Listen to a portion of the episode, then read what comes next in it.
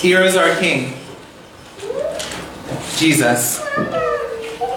And today, on Palm Sunday, we're going to look at John chapter 12, verses 12 through 19. Jesus' triumphant entry.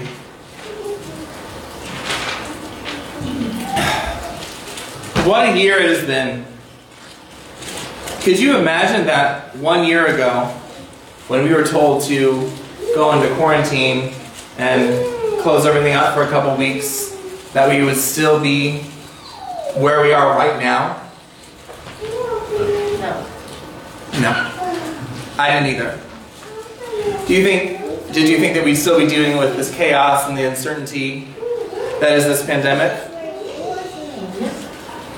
Could you imagine the, the division, the fear, and the destruction one little virus has caused this entire world?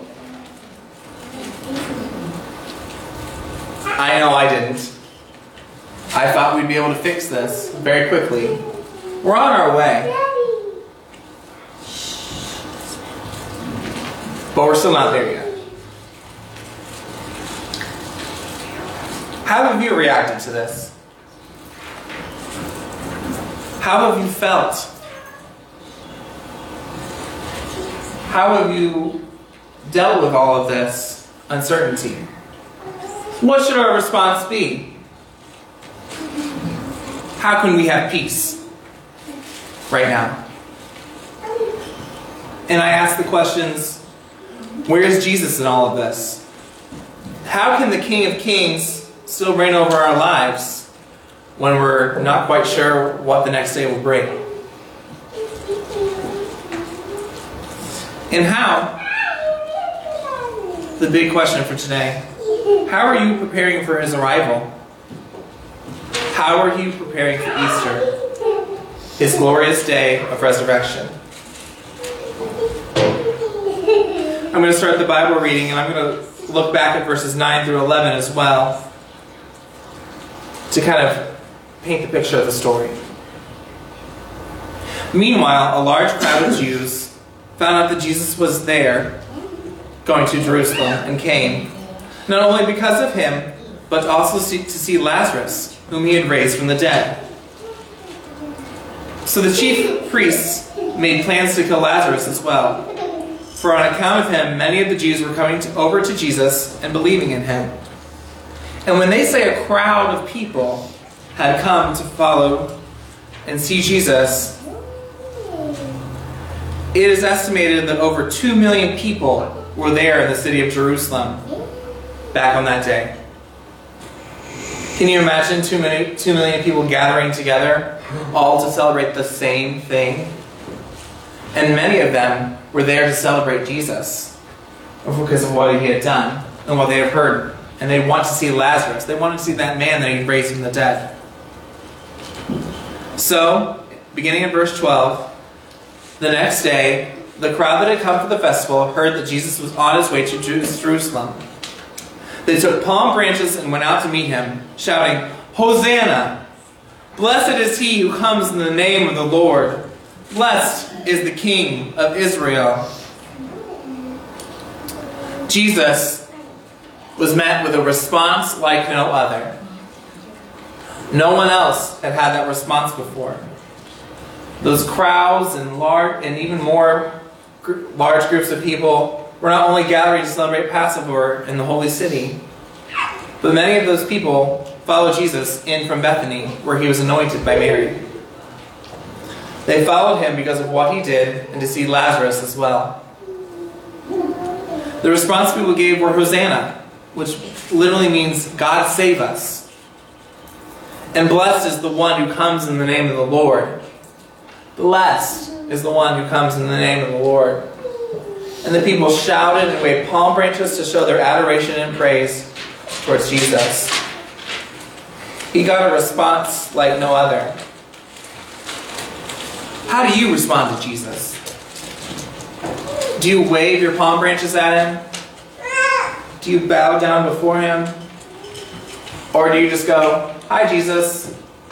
Good to see you. I'm going to go up here now.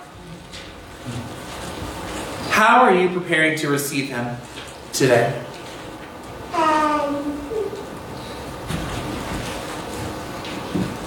Let me tell you, the crowds of people thought that Jesus was there to fix all of their problems.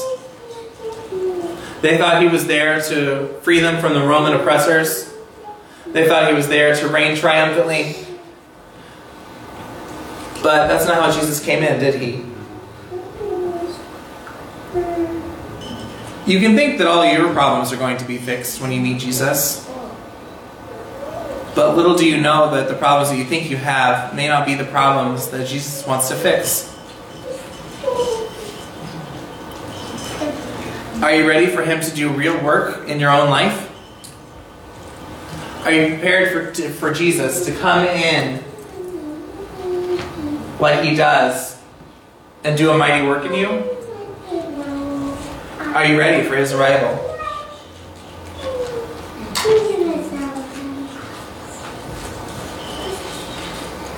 Moving on to verse 14 through 16.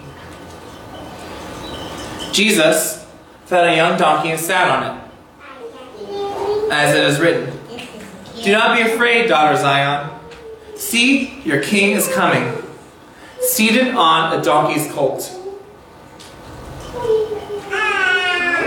At first, in verse 16, his disciples did not understand all of this. Only after Jesus was glorified did they realize that these things had been written about him and that these things had been done to him. Jesus had an entry like no other. Most people who were famous and who were well known, who had, or had come to do something in Jerusalem, rode in on a horse. They rode tall, and they rode proud, and they rode in on a horse. But Jesus rode in on a donkey. And in those days, a donkey was still a symbol of nobility, but it was a symbol of peace. And that is what Jesus came to bring. He entered in to bring peace, not war. And Jesus had entered Jerusalem from Bethany, where he had been anointed as king by Mary. He did not enter as a conqueror or a political figure as expected, but as a bringer of peace. He had rode a donkey colt, which had never been ridden before, to symbolize his entry of peace into Jerusalem. And he did not enter the city to receive praise and adoration, but to enter in and bring in peace to the city and to the people. How are you preparing for his arrival? Are you ready for the peace that he brings? Are you ready for Him to come in and be king over your life? Because you can think that you are in charge and that no one can take your place. I know that to be true. I can sometimes think that I'm in charge. like I think I'm in charge of a lot of things. My wife is laughing at me because I'm not. Um, but you know what? I thought I was in charge of this message. I thought I was the one to dig out all of the nuggets that hadn't been dug out before. Let me tell you, this message has been done before. This passage has been done before by many, many, many, many people over the years. And what's new and inspiring and exciting is what God has to say, not what I have to say. And that really rocked me last couple of days. Because Jesus comes in to bring peace and a new life and to be in charge over who you are and not you. You may be really smart, you may be really talented, you may be really good at being in charge. But you know who's supposed to be in charge? Jesus. Jesus is to reign over us. He is to enter in and be in charge over all of us. He is to enter in and bring that peace that passes all understanding. And he can do it while we're riding a donkey. Here is our king. He is not here in the way that we would expect. Oh no. Moving on to verse 17. Now the crowd that was with him when he called Lazarus from the tomb and raised him from the dead continued to spread the word. Verse 18. Many people, because they had heard that he had performed the sign, went out to meet him. Verse 19. So the Pharisees said to one another, See, this is getting us nowhere. Look at how the whole world has gone after him. Jesus is a king like no other. Just as he entered the world as a baby to a small family in a small town, unbeknownst to most people, Jesus has defied our expectations of who the Messiah is to be and should be. It's evident from the passage and from the previous scriptures of all the Gospels that the religious leaders of Jesus' time expected a royal conqueror who would save his people from the oppression of the Roman government. They expected him to reign over them as their king. They expected him to just move in, move them out, and take over. And I would venture to guess that Jesus, or whoever the Messiah was supposed to be, was supposed to support their specific religious practices and their understandings of Scripture and, and their theology. How many of us feel like that today? That Jesus is supposed to understand specifically what we understand of theology and Scripture. And that our interpretation is the only interpretation that there ever should be and there ever will be. I've met a few people like that. It's really hard to talk to them about stuff because they get really stuck in their ways. And the Pharisees and Sadducees, both camps, had very strong and strict ways of doing things, as some of us do today.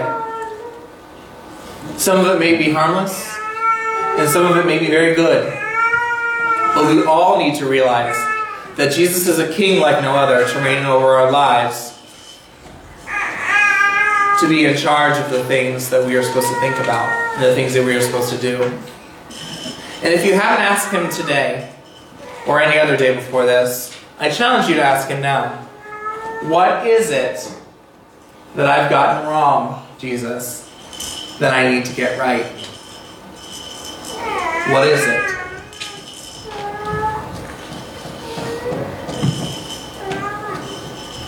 How are you preparing for his arrival? How are you preparing for Jesus to reign as king over your life? How are you preparing for his love? The love of God that just doesn't make any sense to us sometimes because it seems ridiculous and it seems overbearing sometimes, but also very simple and quiet. I know that God's love for me is vast and far beyond my own understanding. And I know that I get it wrong sometimes. And I know that the love of God cannot be stopped. He loves you and He loves me. He loves everyone more than they could ever imagine. And how can you reign with that love in your life today? How can you do that? How can you let Him in and do the work that He needs to do for Him to be king and center of your own life?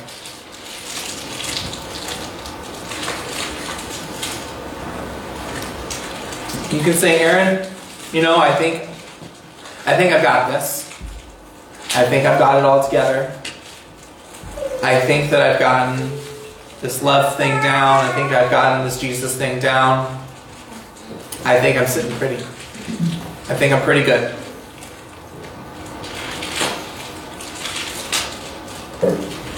I would challenge you to look again. You may not be. There might be something, something very small, but something that will open up the floodgates of heaven. And that will let God's love shine in over you and reign in over your life. I don't want to be mean. I don't want to be pushy. I don't want to be any of those things. But not all of us are living exactly the way God would want us to be.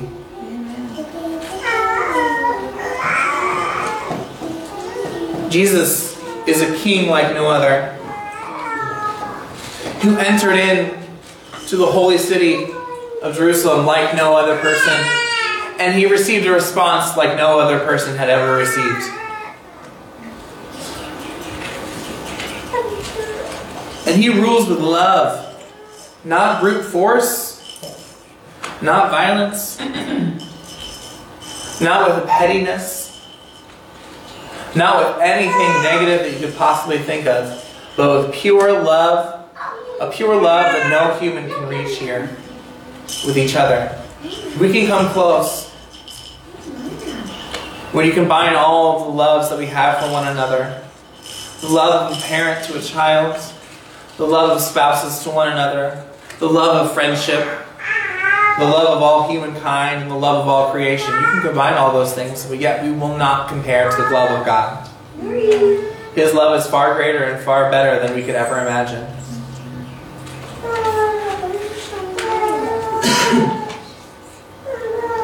Today's sermon in a sentence is Jesus is here. Are you ready for a king like no other? Are you ready for him to reign in over your life with a sense of purpose and a sense of peace and a sense of love that cannot be undone? Are you ready for that? And I would like to close out with the chorus of the inspiration for this message.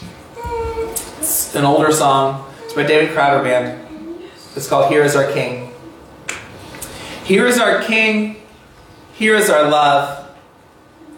Here is our God who's come to bring us back to Him.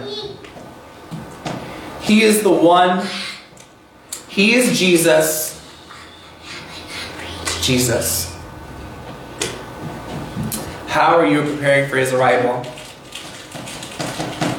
Because the King is here.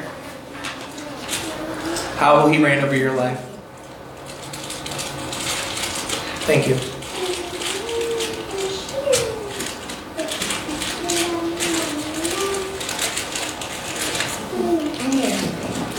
Okay, switching gears. Thank you all for joining us today. May the God, who's the God of peace, fill you up and send you out as you go from this place. And don't forget, next week is Easter. It's our big day. It's our big celebration day. It's the day that defies all of the days. I want you to be ready, and I want you to be willing to celebrate like you've never celebrated before. Go in the name of Jesus. You are set.